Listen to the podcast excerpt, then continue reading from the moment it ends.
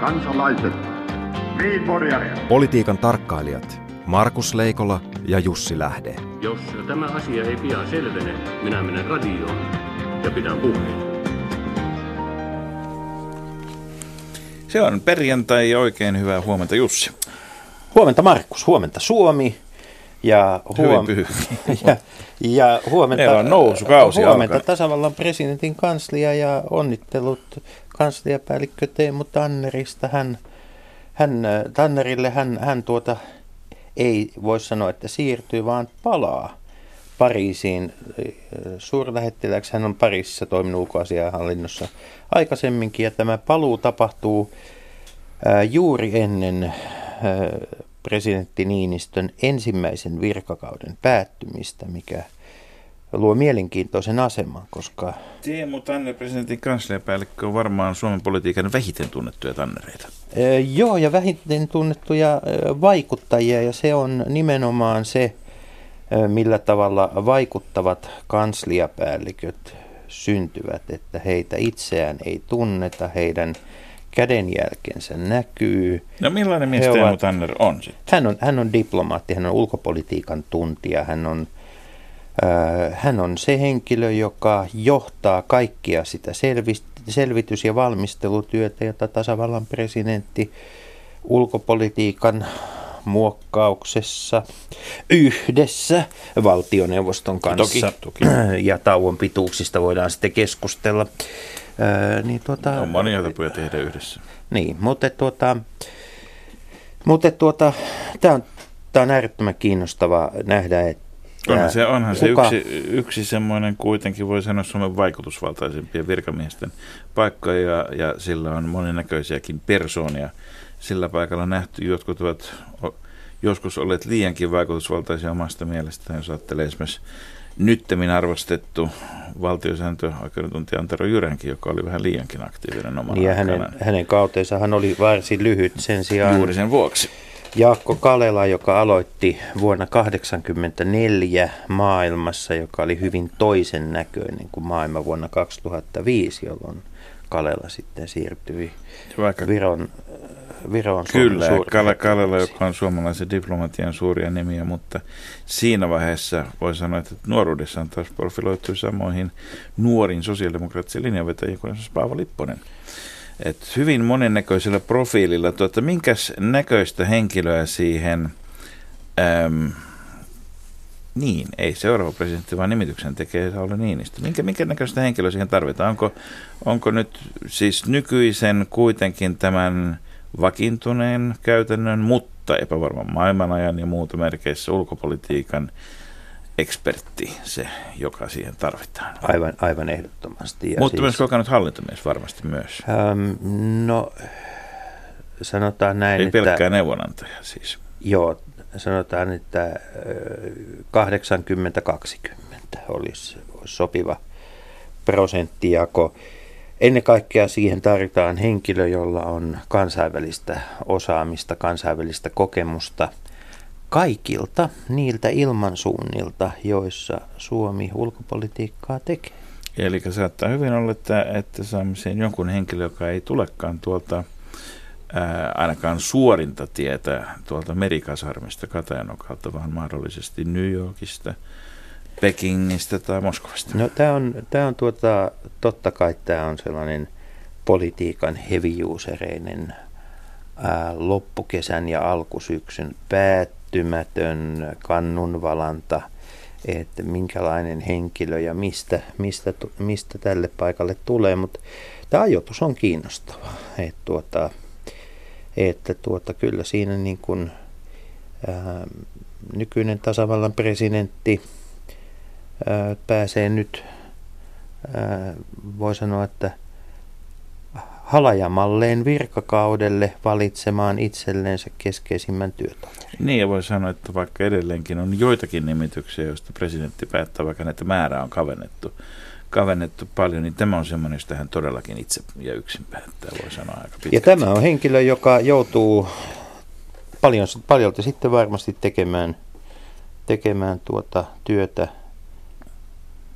selvittääkseen esimerkiksi sitä, että mitä päättäjien päissä niin Yhdysvalloissa kuin Pohjois-Koreassa liikkuu? Niin, joka onkin hyvä kysymys sikäli, koska tuota, tässä on nyt käynyt sillä lailla, että, että kaikkihan ovat epäilleet tähän mennessä vähän sitä, että mahtaako nyt Kim Jong-un olla täysissä järjessään ja ja, ja tota, mielenkiintoista on se, että sitten kun Trump siirtyy käyttämään samaa kielenkäyttöä, niin tarvitaan ulkoministeri Tillerson selvittämään, että ei Trump ole seonnut, vaan, vaan hän ainoastaan käyttää sellaista kieltä, jota Kim, Kim Jong-un ymmärtää. Ja, ja tämä on ensimmäinen kerta, kun kuulen kenenkään sanovan, että, tota, varsinkaan sieltä hallinnon sisältä, että, että Trumpin twiittien niin tarkoitus on vain käyttää, käyttää kieltä, vastaanotto, josta vastaanotto ymmärtämistä on kysymys. Mutta ei tämä ole uutta.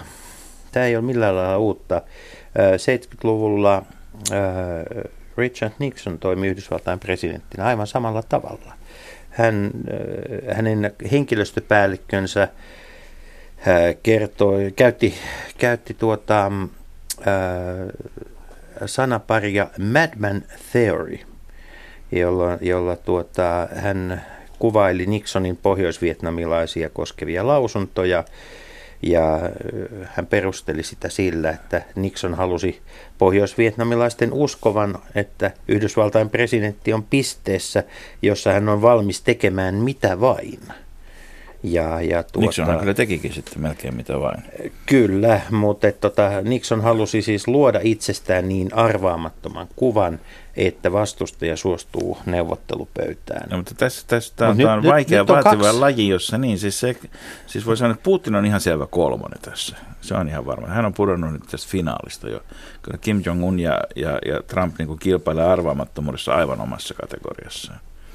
Joo. Ja, ja tota, mutta sitten jos, jos, jos nyt oletetaan hetkeksi, että kyseessä ei ole mielenhäiriö, vaan siinä on joku ratio, joka ohjaa tämän nuorimman Kimin toimintaa, niin, niin tota, on esitetty minusta semmoista spekulaatiota, että hän olisi katsonut yksinkertaisesti tästä verrokkiryhmästä, joka löytyy Pahan Akselit-nimisestä kansiosta, että mitä tapahtui Husseinille, mitä tapahtui Gaddafille ja, ja kumpikaan ei rakentanut niin uskottavaa uhkaa Yhdysvaltoja kohtaan, etteikö Yhdysvallat olisi ollut keskeisesti vaikuttamassa asianomaisten herrojen poistumiseen, ei ainoastaan maailmanhistoriasta, vaan ylipäätään henkikirjoista.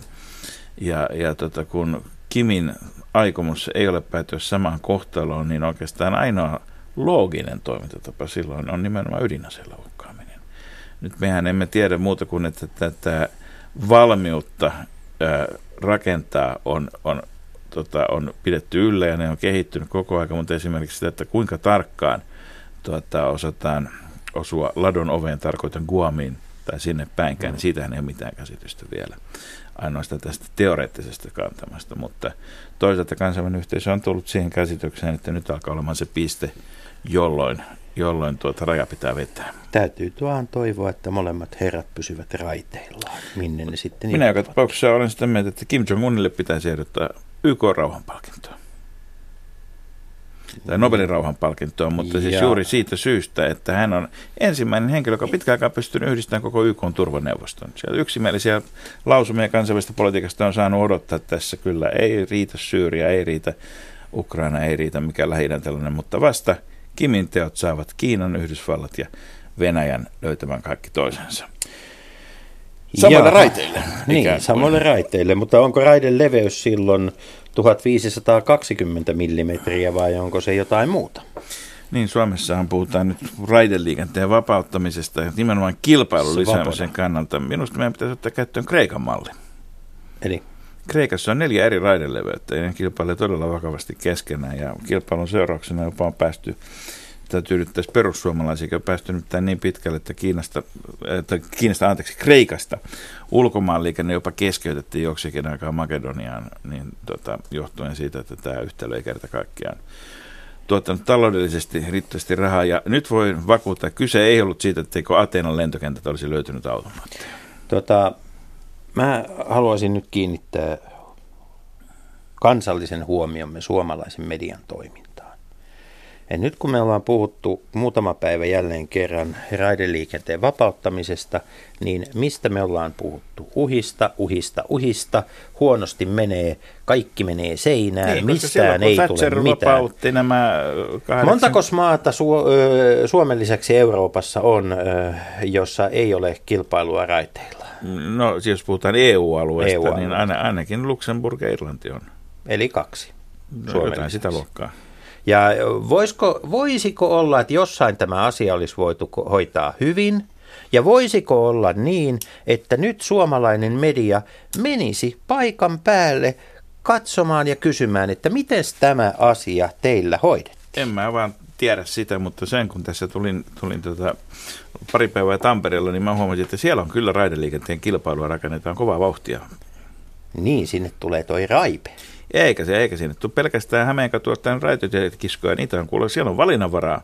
Toiset johtaa Tampereen keskustaa keskustorille ja toiset poispäin. Saa valita ihan itse kumpaa suuntaan lähtee. Radio Yhdessä. Leikola ja Lähde.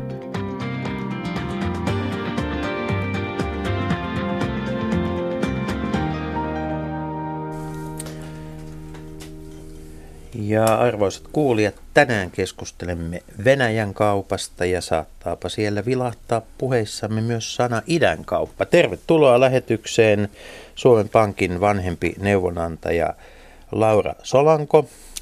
Kiitos. Ja suomalais-venäläisen kauppakamarin toimitusjohtaja Jaana Rekolainen. Kiitoksia. Niin, kun veturimiehet heiluttaa Suomea ensi viikolla, junaliikenne pysähtyy, Allegro kuitenkin kulkee. Ja, ja tota, se lienee merkki siitä, että tota, tässä nämä kauppasuhteet, joilla on varsin pitkä historia, niin, niin tota, niillä nyt on kuitenkin myöskin nykyisyys ja tulevaisuus. Jaana, miltä näyttää tämänhetkinen Suomen ja Venäjän kauppa verrattuna esimerkiksi tilanteeseen muutama vuosi sitten? No ensinnäkin henkilökohtaisesti ilahduttaa se, että jos ensi tiistaina Allegro kulkee, koska sattumalta olen sillä ensimmäisellä aamun Allegrolla suuntaamassa Pietariin. Ja Venäjän kauppakin kulkee nyt pitkästä aikaa ihan mukavasti. Meillä on ollut tässä aika monta tä- tällaista ö, miinusmerkkistä vuotta. Venä- Suomen vienti Venäjälle on oikeastaan puolittunut tässä muutaman vuoden, kolmen neljän vuoden aikana. Ja nyt sitten tänä vuonna ensimmäistä kertaa näyttää, että men- mennään niinku ihan reippaasti kaksinumeroisia prosenttilukuja ylöspäin. Että kun katsoo noita tullin tilastoja, mitä suomalaiset on vienyt nyt e, e, tuossa tammi toukokuussa Ve- Venäjälle, niin kauppa on kasvanut 20 prosenttia ja se alkaa olla jo ihan hyvältä kuulostava luku, vaikka tietysti ollaan me nyt vielä kaukana niistä hyvistä vuosista. Niin kuin, niin kuin murrokset aina, kun mennään alas, niin usein tullaan eri kohtaa ylös. Ja sitten samaan aikaan kuitenkin tässä meidän viennin rakenteessa on, on, siellä on todella vanhat perinteet. Esimerkiksi valio perustettiin aikoinaan, aikoinaan viime vuosisadan alussa nimenomaan pitämään huolen siitä, että saadaan maitoa ja voita vietyä Pietariin. Ja, ja, ja tuota, joka nyt puhutaan pakotteista ja elintarvikeviennissä hetken päästä. Mutta onko tämä rakenne nyt, kun tullaan ylös, niin, niin onko se uudistunut? Kyllähän se suom- suomalaisten yritysten vienti Venäjälle aika pitkälle heijastelee sitä, että mitä Suomessa yl- ylipäätään valmistetaan. Ja mehän ollaan investointihyödykkeiden, koneiden ja laitteiden valmistajia. Ja niitä edelleenkin viedään ja niiden vienti kasvaa. Ehkä se tapa toimia on sitten muuttunut, että meillä on kuitenkin paljon suomalaisia yrityksiä, jotka toimii siellä Venäjän markkinoilla myöskin lokaalisti. Heillä on siellä ihan paikallista liiketoimintaa ja toimivat siellä tavallaan niin kuin venä, suomalaisomisteinen, mutta venäläinen yritys Venäjän markkinoilla. Että se on ehkä se, mikä on eniten muuttunut, mutta kyllä se viennin rakenne on aika pal- paljon. Toki tietenkin tulee sitten tämmöistä niin kuin uutta teknologiaa, korkeaa teknologiaa, palveluvientiä ja sillä tavalla ehkä muuttuu, mutta kyllä ne perusteet on, on ehkä aika lailla samat.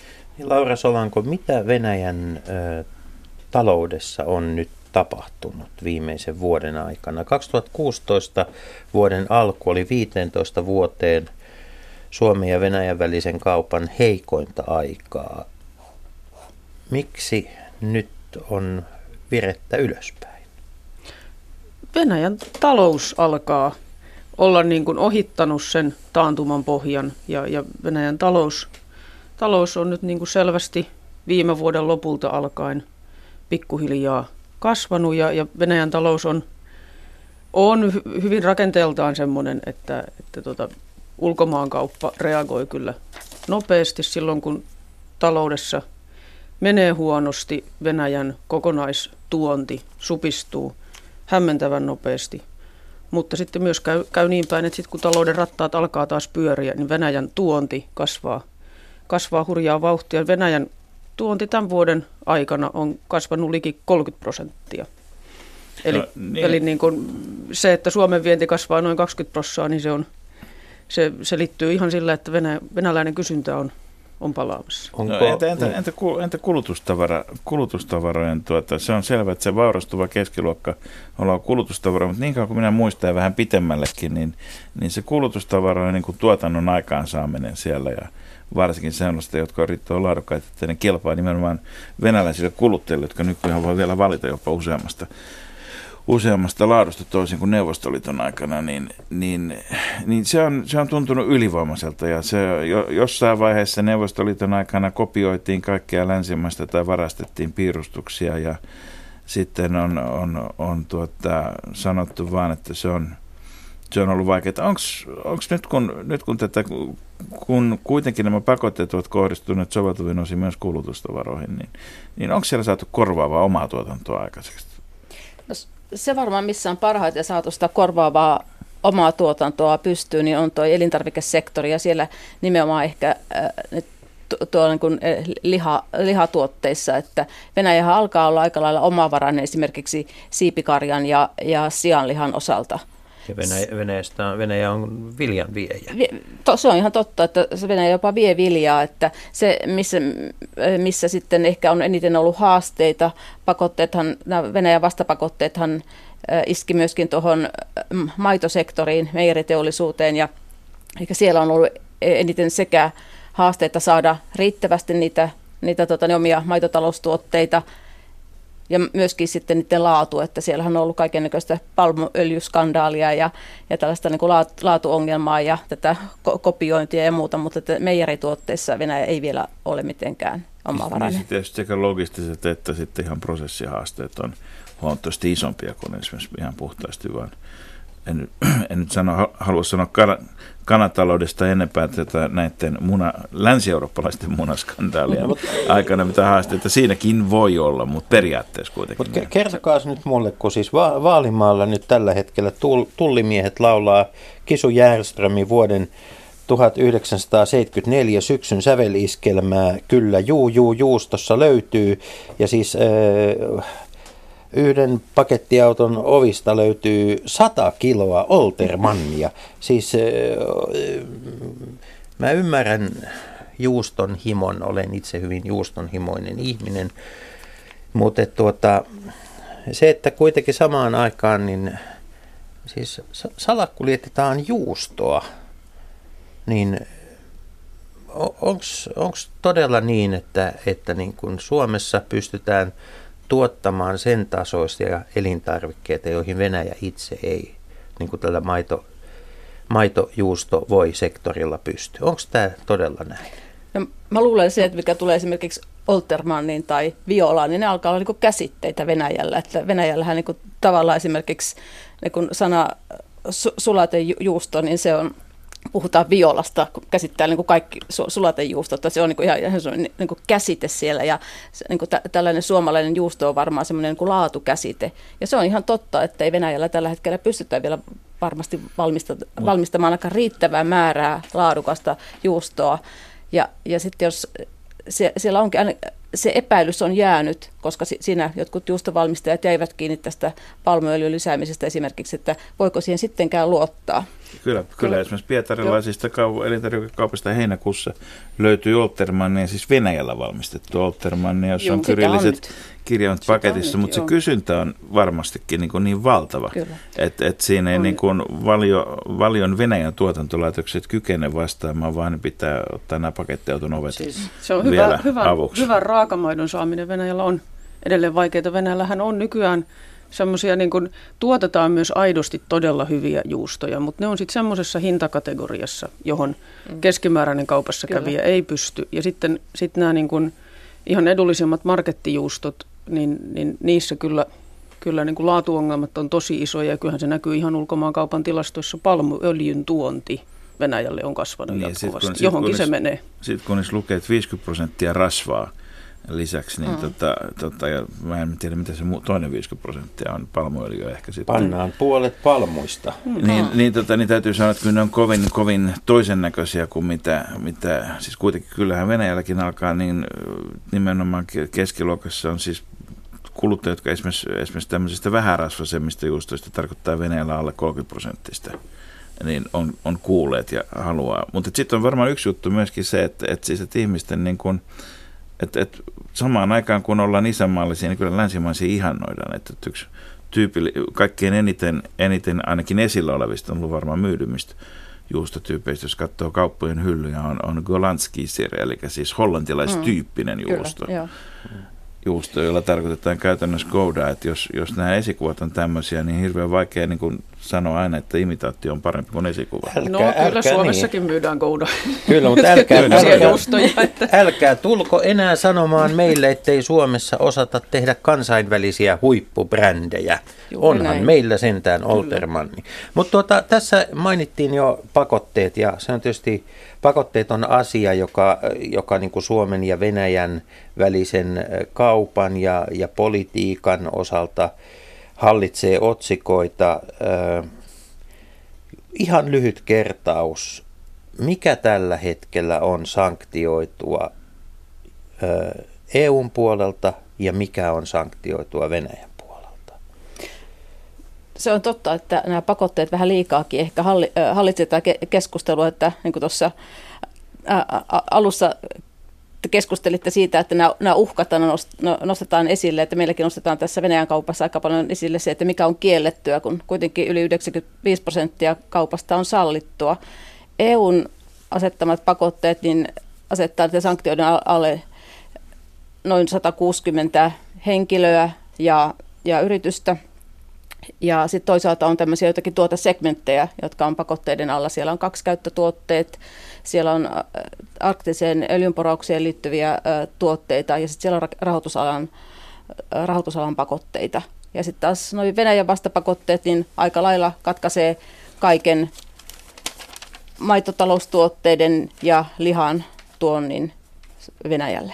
Näissä on iso ero näissä pakotteissa ja vastapakotteissa sikäli, että, että näissä kahdessa, kolmessa ensimmäisessä pakotekierroksessa, jotka tehtiin hyvin pian Krimin miehityksen jälkeen, rakennettiin systemaattisesti kohti Kremliä kiristyvää verkkoa, että täsmäpuris nimenomaan, nimenomaan niihin teollisuuden aloihin, tota, niihin pankkilaitoksiin ja muihin, jotka ovat lähellä Putinin valtapiiriä, kun sen sijaan vastapakotteet on, on tuota, voi sanoa, että niillä ei ole mitään tekemistä esimerkiksi, esimerkiksi tuota, Ranskan tai Britannian niin kuin johdon intressejä, erityisiä intressejä kohtaan, vaan, vaan esimerkiksi niin kuin Suomessa, että se on lähinnä silloin silloin maatalous ja sen ja elintarviketeollisuus, joka, joka on kohteena, joka, jolloin voi sanoa, että Okei, voidaan ajatella, että se kohdistuu keskustapuolueeseen jollakin lailla. Mutta se on aika pitkälle, pitkälle menevä sanoa, ajatus. että vastapakotteiden tavoitteena on ollut vahvistaa tätä oman maataloustuotannon kehittämistä? Ilman muuta. Ja mun mielestä tässä pakotekeskustelussa usein – Usein menee vielä sekaisin se, että siis nämä EUn ja Yhdysvaltain asettamat pakotteet, niiden vaikutukset Suomeen ja suomalaisiin yrityksiin on hyvin rajalliset. Ja sitten taas, taas Venäjän asettamat vastapakotteet on ihan oma, oma blokkinsa, joka ei sinänsä riipu meidän poliittisista päätöksistä, ja ne kohdistuu sitten taas hyvin pieneen osaan meidän tavaramyynnin rakenteesta. Mutta se, millä oikeasti on vaikutusta, on tämä Venäjän tuonninkorvauspolitiikka, joka usein – sekä Venäjällä että joskus muuallakin menee keskustelussa sekaisin. Et puhutaan pakotteista ja tuonninkorvauspolitiikasta. pakotteissa ja vastapakotteissa myöskin se ero, että, että pakotteet on siis, kun se on selkeä poliittinen keino, ne on sidottu myös, että jos tietyt asiat tapahtuu, kuten jos nyt mm. Venäjä lähtisi pois Krimiltä, niin siinä on ihan suora automatiikka, että silloin – silloin, silloin pakotteet se, purettaisiin. Mutta vastapakotteissa ei ole samannäköistä semmoista niin kuin juridista, ei, ei. juridista, että ne on, määrä, ne on rätkäisty ja lätkäisty päälle toista, toistaiseksi. Mutta nyt on kiinnost, kiinnostavaa on myöskin se, että tota, kun on tähän asti ollut EU ja Yhdysvaltain pieniä eroja, mutta kuitenkin pitkälti koordinoiden siten, että esimerkiksi näistä, jos en väärin muista näistä henkilölistoista, niin tota, joissa on siis pääasiassa joko Putinin lähipiiriä tai sitten hyvin selvästi näitä Itä-Ukrainan separatistijohtajia ja muutamia myöskin ti- selkeästi tihutöihin syyllistyneitä ukrainalaisia poliitikkojakin siellä, että se ei ole pelkästään niin kuin Venäjän kansalaisia, niin, niin, tota, niin äh, ne, on, ne on ollut koordinoitu niistä nimilistoista 80 prosenttia ja 90 prosenttia on suurin piirtein yhtäläisiä EU- ja Yhdysvaltojen välillä. Ja nyt tämä Yhdysvaltain viimeisimmät pakotteet, niin tämähän on täydellinen irtiotto tähän astisesta koordinoidusta, tarkkaan harkitusta, mietitystä, säädellystä, tavoitteellisesta politiikasta. Mitä, mitä Yhdysvallat on tällä hetkellä panemassa pakotteiden, pakotteiden alle? Ja no, miten se ni- tulee vaikuttamaan? Niillä Yhdysvaltain uusilla Venäjä-pakotteilla tai sillä lakipaketilla itse asiassa, niin ei mun nähdäkseni ole mitään välitöntä vaikutusta suomalaisiin yrityksiin. Et se on aika lailla sillä väljästi kirjoitettu lakipaketti, joka vasta antaa mahdollisuuden asettaa tiettyjä sanktioita. Ja nyt on paljon puhuttu näistä, esimerkiksi näistä, put, näistä putkistohankkeista, jotka tukee Venäjän energiavientiä ja sielläkin se on muotoiltu niin, että se antaa vasta mahdollisuuden presidentin esityksestä asettaa jotakin sanktioita ja nimenomaan tämän, tämän osalta myöskin sinne sit saatiin se, se lauseke, että siinä konsultoit, konsultoitaisiin ensin näitä tärkeimpiä kumppaneita, viitaten varmaankin erityisesti EU-hun. Ja sitten lisäksi siellä on sitten, kyllä just näin, ja, ja tota, myöskin sitten asetetaan mahdollisuus näitä tiettyjä valtioomisteisia rautatie-, metalli-, kaivosyhtiöitä sinne pakotelistalle laittaa, mutta sielläkin se on vasta mahdollisuus. Samoin kun sitten kiristetään tähän öljynporoukseen ja, ja, ja rahoitukseen liittyviä Yhdysvaltain sanktioita, että ei välitöntä vaikutusta.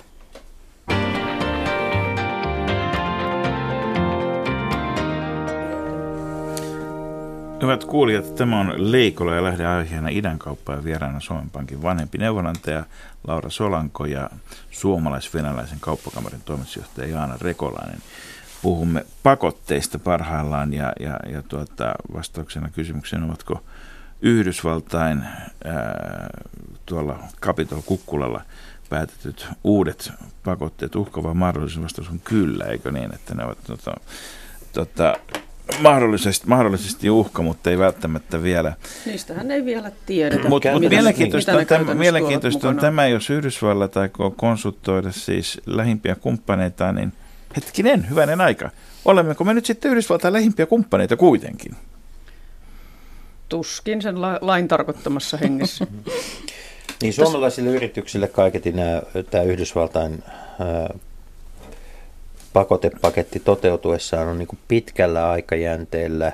Siinä on kaksi, kolme semmoista asiaa. Siinä on kaivos, Venäjän kaivosteollisuus, jossa on pitkästä aikaa lähdö, lähdössä niin kuin investointi, niin, tuota, niin se, se tavallaan se on hyvin usein ne rahoitusmekanismit on sitten sellaisia, jotka liittyy niin kuin valtio, valtiorahoitteisiin. Onko tässä joku uhka, että Suomi, Suomi ei pääsisi sitten näiden Yhdysvaltain pakotteiden takia viemään jotain sellaista, mitä Venäjällä tarvittaisiin. Siis näistä ei kerta kaikkiaan vielä yhtään tiedetä, mitä ne käytännössä tarkoittaa tai otetaanko niitä koskaan käyttöön, mutta semmoinen ihan pieni puolihumoristinen yksityiskohta siinä laissa on, että se laki puhuu nimenomaisesti valtion omistamista hmm.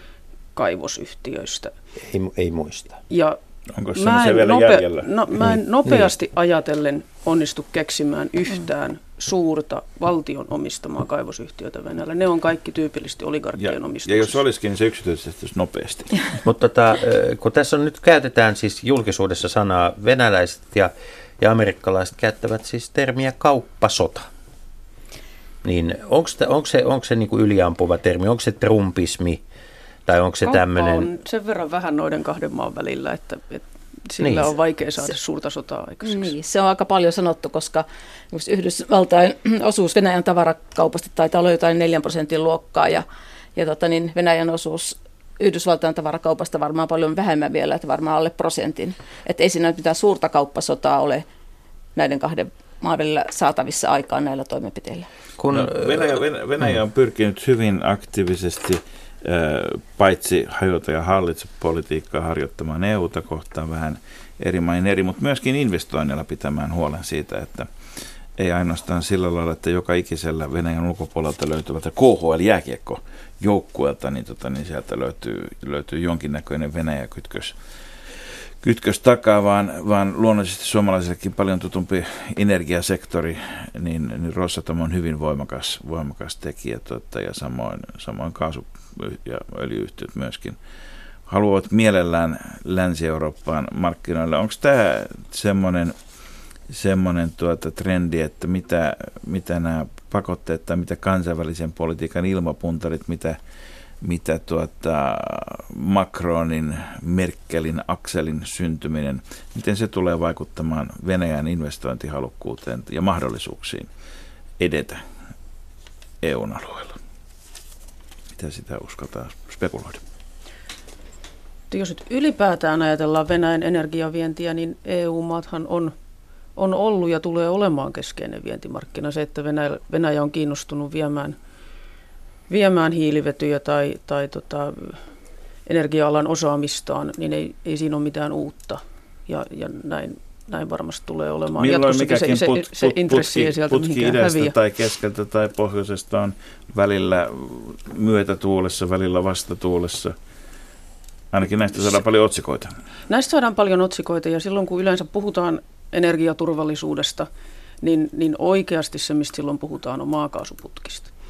Iso osa siitä energiakaupasta on aika, öljy, tota, raakaöljyn viennistä ja kivihiilen viennistä saadaan yleensä aika paljon vähemmän otsikoita. Että kyse on silloin niin kuitenkin aika yhdestä spesifistä osasta tätä energiavientiä. No kun me puhutaan ö, energiasta ja Venäjästä, niin me puhutaan myös hyvin usein ympäristöstä, ympäristöturvallisuudesta ja tästä myös, myös puhuttiin Savonlinnassa, kun, kun tuota Suomen ja Venäjän presidentit keskustelivat. Siellä tehtiin tarjouksia, joista on vaikea kieltäytyä, mutta Euroopan investointipankki on näiden pakotteiden hengessä tehnyt päätöksen, että uusia Venäjä-projekteja, rahoitusprojekteja ei aloiteta. Ja, ja tämä on osaltaan sitten niin kuin laittanut aika pitkälti jäihin sellaisia ympäristöhankkeita, joita, joilla olisi tietysti välitön vaikutus myös Suomen ympäristöturvallisuudelle. Onko tämä ollut väärä päätös? Onko tämä sellainen päätös, jota, jota tuota Euroopan olisi pitänyt harkita paremmin tai pitäisi harkita uudestaan tästä niin kuin Suomen näkökulmasta? Se ehkä voisi olla yksi sellainen asia, jota, jota voisi ottaa pohdintaan, että kannattaisiko tällaisia ympäristöhankkeita sit erikseen sieltä rajata ulos, koska ympäristö on kuitenkin yhteinen, eikä se katso mitään valtioiden eikä maiden rajoja. Et kyllähän se tietenkin olisi, oli, saattaisi olla kaikkien etujen mukaista, että näitä ympäristöhankkeita sieltä saataisiin käynnistymään, koska niillä on ollut kuitenkin tällä kansainvälisellä rahoituksella vaikutusta siihen, että niitä on saatu liikkeelle. Siellä on hyviä esimerkkejä, että Pietarin jäteveden puhdistuslaitos ja nyt tämä viimeisenä tämä Kaliningrad, joka vihdoinkin valmistuu, että kyllä se olisi varmasti sellainen ihan, ihan tota niin. Ja siellä on satoja modernisoimista odottavia lämpövoimaloita ja, ja tuota, ne, kaikki ne ei tietenkään ole niin sanktioiden piirissä, mutta juuri tämä rahoituspohja sitten jää puuttumaan. Mutta että mikä, siinä... mikä se logiikka on ollut näissä jäteveden puhdistuksen odottamisessa? Onko se se, että, että, että, että sitä teknologiaa ei ole kerta kaikkiaan ollut olemassa Venäjällä, vai onko se ollut sitä, että odotetaan, että hyödylliset idiotit tulee lännestä ja rahoittaa koko homman sen sijaan, että meidän pitäisi itse maksaa se? Se ei ehkä vaan ole ollut kovin korkealla siellä venäläisen osapuolen investointisuunnitelmissa, niin nimenomaan noin Pietarin ja Kaliningradin jätevesien puhdistamisen tyyppiset, tyyppiset hankkeet, joiden tietysti suora vaikutus Venäjän oman ympäristön tilaan ei ole aivan niin näkyvä kuin ehkä jossain muualla. Nyt on tosi tämä Venäjän ympäristövuosi, jota tänä vuonna vietetään, niin on nostanut yllättävästi Venäjällekin poliittiselle agendalle näitä ympäristökysymyksiä. Että se on ollut ihan merkille pantavaa, että myöskin Venäjän sisäisessä keskustelussa niin on nostettu esimerkiksi näitä kaatopaikkaongelmia ja sitä, että, että pitäisikö nyt sitten vihdoinkin ruveta jätteitä jotenkin järkevästi kokoamaan, kierrättämään ja käsittelemään sen sijaan, että niitä syydetään jonnekin kaatopaikoille, metsikköihin. Tietysti Suomen kannalta ehkä seuraava isoin ympäristöuhka tai mahdollisuuskysymys on, on, on tuo luoteisväylä ja on, on koko kysymys ilmastonmuutoksesta, arktisesta öljynporauksesta jossa on, on, on selvä, että mikäli reitti Aasiaan syntyy myös Siperian pohjoispuolitse, niin sillä on Suomelle paljon merkitystä, mutta samaan aikaan ne olot siellä ovat, ovat mitä suurimmassa määrin herkät muutenkin. Missä määrin venäläisessä keskustelussa puhutaan tästä, tästä ikään kuin ongelmatiikasta, joka liittyy tähän, tähän ympäristöriskeihin, kun puhutaan nimenomaan kun puhutaan, puhutaan vesireitistä Siperian, Siperian yli ja toisaalta sitten taas tietysti valtavia taloudellisia mahdollisuuksia.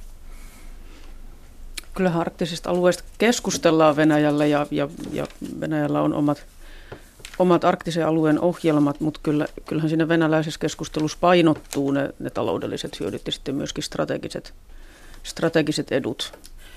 Mutta on ihan totta, että kyllä, kyllä nämä ympäristöhuoletkin siellä mainitaan, että ei, se, ei ne nyt niin kuin täysin, täysin sivuun jää, mutta varmasti ne on painoarvoltaan kyllä toistaiseksi vielä aika paljon pienempiä kuin sitten nämä potentiaaliset taloudelliset hyödyt.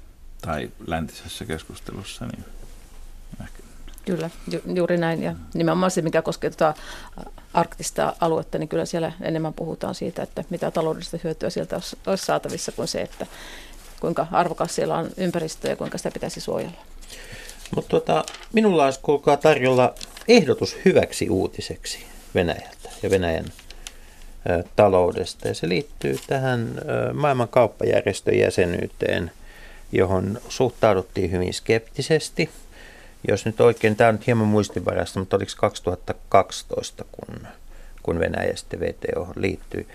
Ja, ja tota, nyt näyttää siltä, että vähän hitaasti, mutta kuitenkin Venäjä on reagoinut saamiinsa huomautuksiin. Ja, ja tuota, Venäjä voi sanoa, että omista lähtökohdistaan vaikuttaa hyvin kelvolliselta VTOn jäseneltä. Ja nyt ongelmaksi nousee tietysti se, kun Yhdysvallat on, ja Yhdysvaltain nykyinen presidentti on niin kuin twiitannut kintaalla VTOlle ja sen, sen niin kuin merkitykselle, että pysyykö tämä kehitys ollenkaan, ollenkaan tuota, entiseltä tai tämän, tämänlaisena. Ja samalla olisi varmaan hyvä nostaa pöytään kissa nimeltä protektionismi. Joo, se on ihan totta tietenkin, että Venäjä on yllättävän hyvin noudattanut näitä, näitä tota niin, muutamia päätöksiä, mitä sieltä nyt on tullut esimerkiksi koskien paperi- ja kartonkituotteiden tulli, tullitasoja ja sitten sianlihakiista, että tosin sillä nyt ei ole sitten vaikutusta, koska se sianliha on joka tapauksessa siellä tuonti tota, niin pakotelistoilla. Mutta sitten ylipäätään, kuinka hyvä VTO-oppilas Venäjäkin on sitten tästä protektionismin näkökulmasta, niin se on taas toinen kysymys, se, mistä tota Laura jo vähän aloitti keskustelua, tuo Venäjän tuonninkorvauspolitiikka.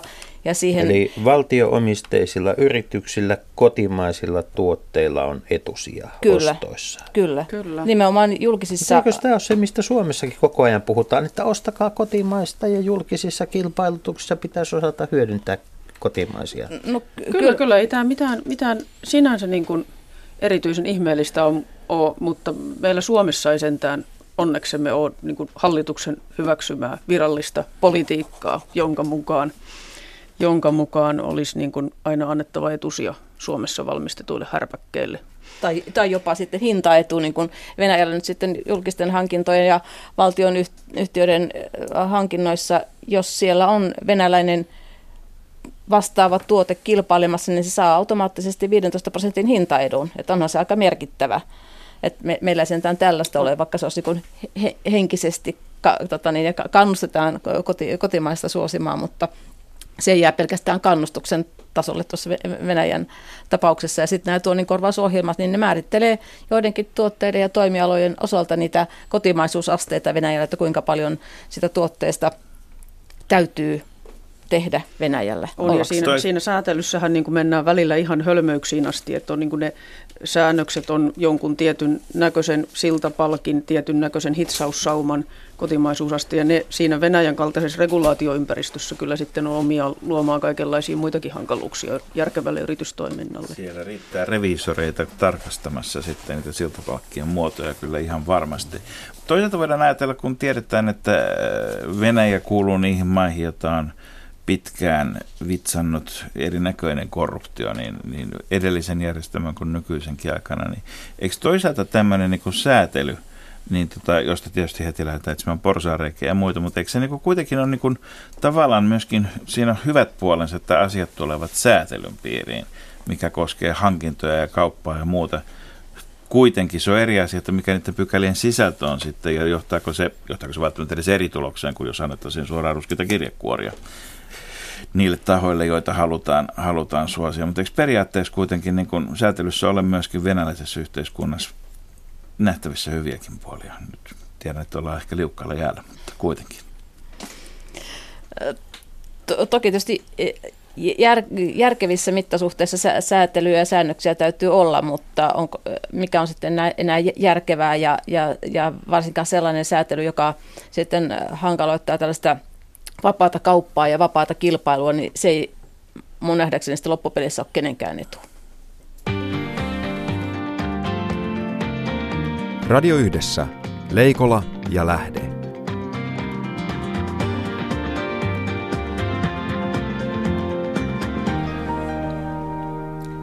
Ja seurassamme ovat äh, Suomen Pankin vanhempi neuvonantaja Laura Solanko ja suomalais-venäläisen kauppakamarin toimitusjohtaja Jaana Rekolainen. Ja nyt kuulkaa puhutaan siitä, mistä Suomessakin puhutaan, eli rakenneuudistuksista. Venäjällä on tulossa presidentinvaalit ja tuota, reformia, e, e, reformia pukkaa mutta tuota tuskin ennen vaaleja, mutta Venäjällä on paljon asioita, joita ihan julkisestikin pohditaan. Toukokuussa presidentti Putinin suurelle työpöydälle tuli kaksi eh, erilaista reformiohjelmaa, talouden reformiohjelmaa. Toinen ehkä tämmöinen niin kuin, eh, toinen eh, tämmöisen pitkäaikaisen talousvaikuttaja ajattelija Kudrinin ja sitten toinen tämmöisen Stalpin klubin näkökulma, joka on ehkä enemmän tämmöinen kiinalainen ratkaisu. Valtioinvestoinnit, rajoitetaan pääomien liikkumista. Ja, ja tuota, mutta kun Suomen näkökulmasta tämä on tietysti se, että kun on olemassa arvioita, että nykyrakenteella Venäjän talous voi kasvaa enintään prosentin puolentoista vauhtia ja vain sellaiset niin kuin merkittävät talousreformit toisivat semmoisen kolmen tai neljän prosentin kasvupotentiaalin, joka olisi kenties näin niin kuin maalikkona ajatellen Suomen taloudelle se parempi juttu. Mitä tapahtuu Venäjän taloudessa, kun Putin valitaan seuraavalle virkakaudelleen, niin onko nähtävissä, että hän jossain vaiheessa puuttuu näihin isoihin rakenteellisiin asioihin, vaikkapa eläkeikään? Joka on, on Venäjällä miehillä 60, naisilla 55. Sitähän on mahdoton tietysti sanoa, että mitä, mitä tapahtuu. Varmastikaan mitään ihmeellistä ei tapahdu ennen vaaleja. Mm. Mutta, mutta kyllä tämä eläkejärjestelmän uudistus on varmasti sellainen, että kyllä siihen joudutaan puuttumaan jollain, jollain aikavälillä. Ja aika monet on kyllä sitä mieltä, että kyllä eläkeikää joudutaan, joudutaan jollakin järjestelyllä nostamaan. Varsinkin kun elinjään odot on kääntynyt jälleen nousuun, eli kaikki ne juopot, jotka olivat kuollakseen ennen aikaan, ovat nyt jo suurin piirtein ehtineet poistua muonavahvuudesta, niin ihmiset jäävät paremmin henkiin, niin siitä aiheutuu isot paineet eläke- eläkkeisiin myös. Kyllä, tos, toisaalta tosiasiahan on, että Venäjällä suurin osa eläkeläisistä jatkaa töissä iso, iso, osa, iso osa eläkeläisistä kuitenkin kuuluu, kuuluu edelleen työvoimaan. Ja, että sinänsä niin näitä mummo, mummoja, joita, joita on erinäköisissä paikoissa tekemässä jotakin hyödyllistä, josta ei ihan tarkkaan ulko, ulospäin tiedä mitä, niin, niin tota, niitähän näkee edelleen joka puolella. Ja se on niin Venä- aika hyvä indikaattori. Tuntuu, että Venäjällä tämä eläke on tietynlainen kansalaispalkkajärjestelmä, jonka päälle sitten on vain tehtävä töitä ja viljeltävä viljeltävä tuota omalla palstalla, jos sellainen on ihan toimeentulon takia monille. Mutta tuota, mitä, mitä nämä Venäjän, niin kun, onko, siellä, onko siellä nähtävissä se, että Venäjä pystyisi, pystyisi muuttamaan tätä taloutensa rakennetta niin, että se ei olisi niin pitkälti suuriin valtioomisteisiin yrityksiin nojaavaa. Onko mahdollista, että siellä saadaan niin kuin läpinäkyvyyttä oikeuslaitokseen, tämän tyyppisiä asioita, jotka, koska siis protektionismi kuulostaa hyvältä ajatukselta monasti, mutta semmoista talouden tiikerin loikkaa ei kai yksikään valtio maailmassa ole niin kuin protektionismin turvin pystynyt toteuttamaan. Ei varmasti, ja, ja tota, kyllä varmasti, en, en nyt usko, että ihan lyhyellä tähtäimellä tätä, tätä talouden ja teollisuuden monipuolistamista, tätä modernisaatiota, josta on niin pitkään puhuttu, niin saadaan aikaan, mutta kyllähän se täytyy olla tämmöisen keskipitkän tai pitkän tähtäimen agendalla, jos Venäjä haluaa päästä tämmöisen niin kuin talouskasvussa suurempaan kuin prosentin puolentoista kahden vauhtiin. Että silloin tarvitaan investointeja, sekä kotimaisia että ulkomaisia investointeja, ja silloin tarvitaan varsinkin näiden ulkomaisten investointien lisäämiseksi tarvitaan juurikin tätä esimerkiksi oikeus, oikeuslaitoksen läpinäkyvyyttä, omaisuuden suojaa, tarvitaan sellaisia mekanismeja, että, että ulkomaiset investoijat kokevat taas olevan, olonsa turvalliseksi ja luottavat venäläiseen liiketoimintaympäristöön. Ja esimerkiksi asevarustelun kasvaminen ja lisääminen nyt on tyypillisesti semmoista, että saattaisi tuoda vientituloakin tulla, tullessaan, mutta välttämättä ei kyllä talouden rakenteet siitä raskaasta teollisuudesta muuksi muutu, jos, jos auratehdasta otetaan miekkatehtaaksi. Mutta mennään makrosta vielä mikropuolelle. Tota, ny, tota, Pietarissa ja Moskovassa äh, on paljon nuorta yrittelijästä väkeä tai finanssisektorilla töissä, jotka tekevät semmoisia 16 tunnin päiviä. Niissä on tavallaan kyseessä on eräänlainen tämmöinen, voisi käyttää melkein termiä New Yorkisaattiin, että, että siellä tota, eletään 24-7, kaupat ovat auki ympäri vuorokauden, jotta nämä kiireiset ura- tai sinkkuihmiset ehtivät kello yhden aikaan yöllä töistä tullessaan. Tota, se on kuitenkin se porukka, jonka varassa viime kädessä semmoinen dynaaminen talouskasvu, innovaatiot, nopeat startup-yritykset, kaikki muu tämmöinen, joka on jo tullut Venäjälle, mutta jonka kasvupotentiaali – vielä, vielä tuota, on, on nähtävissä. Mitä, mi, mihin, mihin tämä luova luokka, tämä, nämä nousevat entreprenöörit, mitä he odottavat Putinilta ja talouspolitiikalta ja Venäjältä, tota, jotta tämä ikään kuin reipas kasvupotentiaali todella pääsisi valloilleen? Kyllä kai, kai pieni aloittava yritys, startup, jolla on hyvä idea, lähinnä toivoisi sitä, että, että se talouden – rakenteet ja se liiketoimintaympäristö on sellainen, että siinä voi kasvaa. Et jollain lailla yksi Venäjän talouden tyyppipiirre on se, että pieniä yrityksiä on.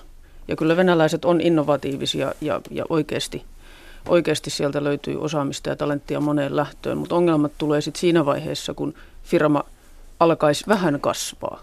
Niin silloin usein nimenomaan tähän oikeuskäyttöön ja regulaatioon liittyvät ongelmat alkaa tulla semmoisiksi, että, että, että siinä, kohti, siinä kohti tulee vaikeuksia. Sitten kun firma on todella suuri, niin, niin silloin Venäjällä pärjää taas paremmin.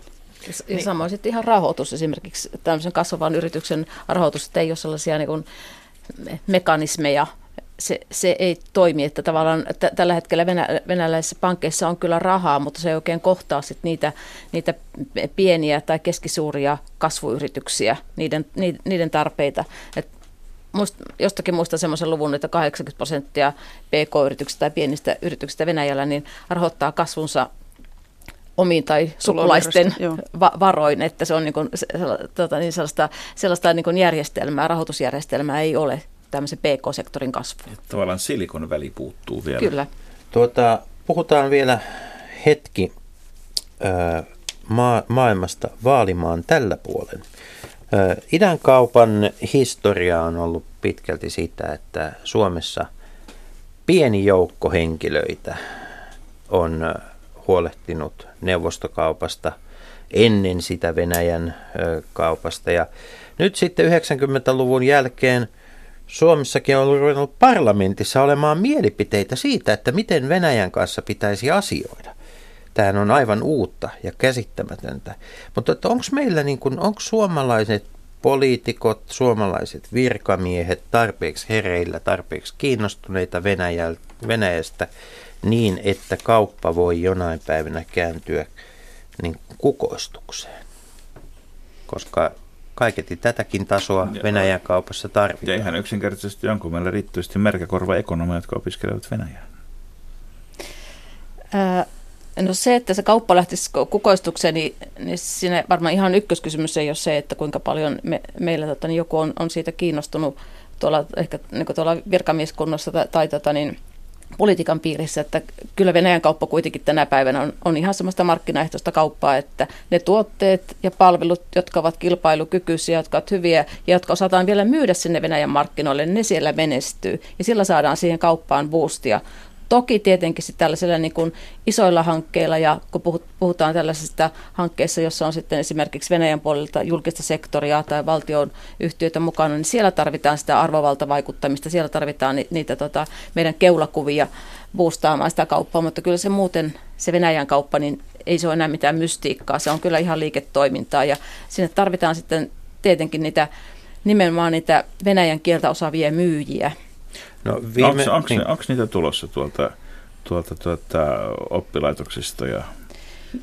Ky- kyllä ja ei, mutta mä oon, mä oon jotenkin hyvin samaa, samaa mieltä Jaana kanssa. Mm. Jotenkin mulle aina nousee semmoinen pieni allergia, kun, kun ollaan. Eihän Venäjälle myydään tuotteita, jos ne tuotteet on hyviä jos ne tuotteet on sellaisia, että niille on aito kysyntä, jos, jos meillä on iso määrä Venäjää puhuvia myyjiä, mutta tuotteet ei ole hyviä, niin ei se, ei, ei, ei, se, ei se, se on niin kuin pikemminkin väärinpäin. Me ollaan aina Suomessa lähdetty, että tuotteet on hyviä, ne eivät vaan osaa myydä itse itseään. Niin, mikä, pa, mikä pa, kaikkiin muihin suuntiin, paitsi Venäjällä. Niin. Mikä on tota, tämän Venäjän ja Suomen välisen talouskomission rooli? Tässä oli kolmen vuoden tauko kunnes sitten viime vuoden lopulla oli, oli pitkästä aikaa talouskomission tapaaminen Suomen puolelta ministeri Mykkänen ja, ja tuota, varapääministeri Kosak Venäjän puolelta ovat siinä niin kuin keskeiset vaikuttajat.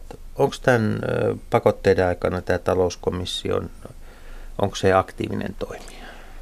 Se on ihan hyvä taustavaikuttaja ja siinä mielessä Suomi on toiminut mun mielestä viisaasti, että, että, että tässä väliaikanakin, vaikka talouskomission kokouksia ei pidetty, niin puheenjohtajat ja varapuheenjohtajat ovat tavanneet toisiaan ja talouskomissiolla on myöskin suuri määrä tällaisia alatyöryhmiä, jotka ovat olleet kyllä aktiivisia.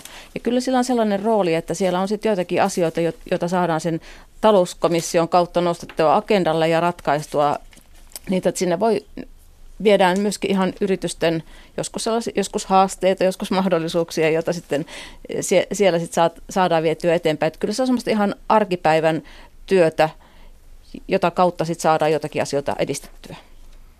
Ja nyt tässä meillä alkaa pian loppua lähetysaika, mutta loppuun vinkki suomalaisille – yritysjohtajille, pk-yrittäjille, jotka Sanko Joukon kuuntelevat lähetystämme, mitä sellaista Venäjällä todella tarvitaan ja kaivataan tällä hetkellä, jotta Suomesta voitaisiin viedä, mutta tota, jota, ei, jota ei ole vaan hoksattu vielä, että nyt, nyt tämäkin potentiaali olisi olemassa.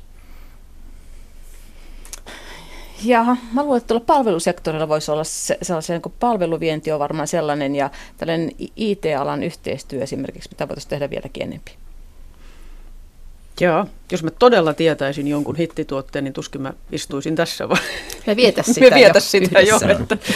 Matka, matkailukin on hyvä muistaa, että se on, se on vienti- ja valuuttatulo mielessä ja se alkaa ruplan kurssi vaihtelee, mutta maantieteelle venäläiset, pietarilaiset turistit eivät voi mitään. Suomi on vieressä. Kyllä. Kiitoksia vierailusta lähetyksessämme Suomen Pankin vanhempi neuvonantaja Laura Solanko ja venäläis suomalais-venäläisen kauppakamarin toimitusjohtaja Jaana Rekolainen ja me, Markus, julistamme viikonlopun alkavaksi. Tästä se lähtee. Oikein hyvää viikonloppua. Kiitos. Samoin. Kansalaiset, niin Radio Yhdessä. Leikola ja Lähde. Jos tämä asia ei pian selvene, minä menen radioon ja pidän puheen. Perjantaisin aamu 10 uutisten jälkeen.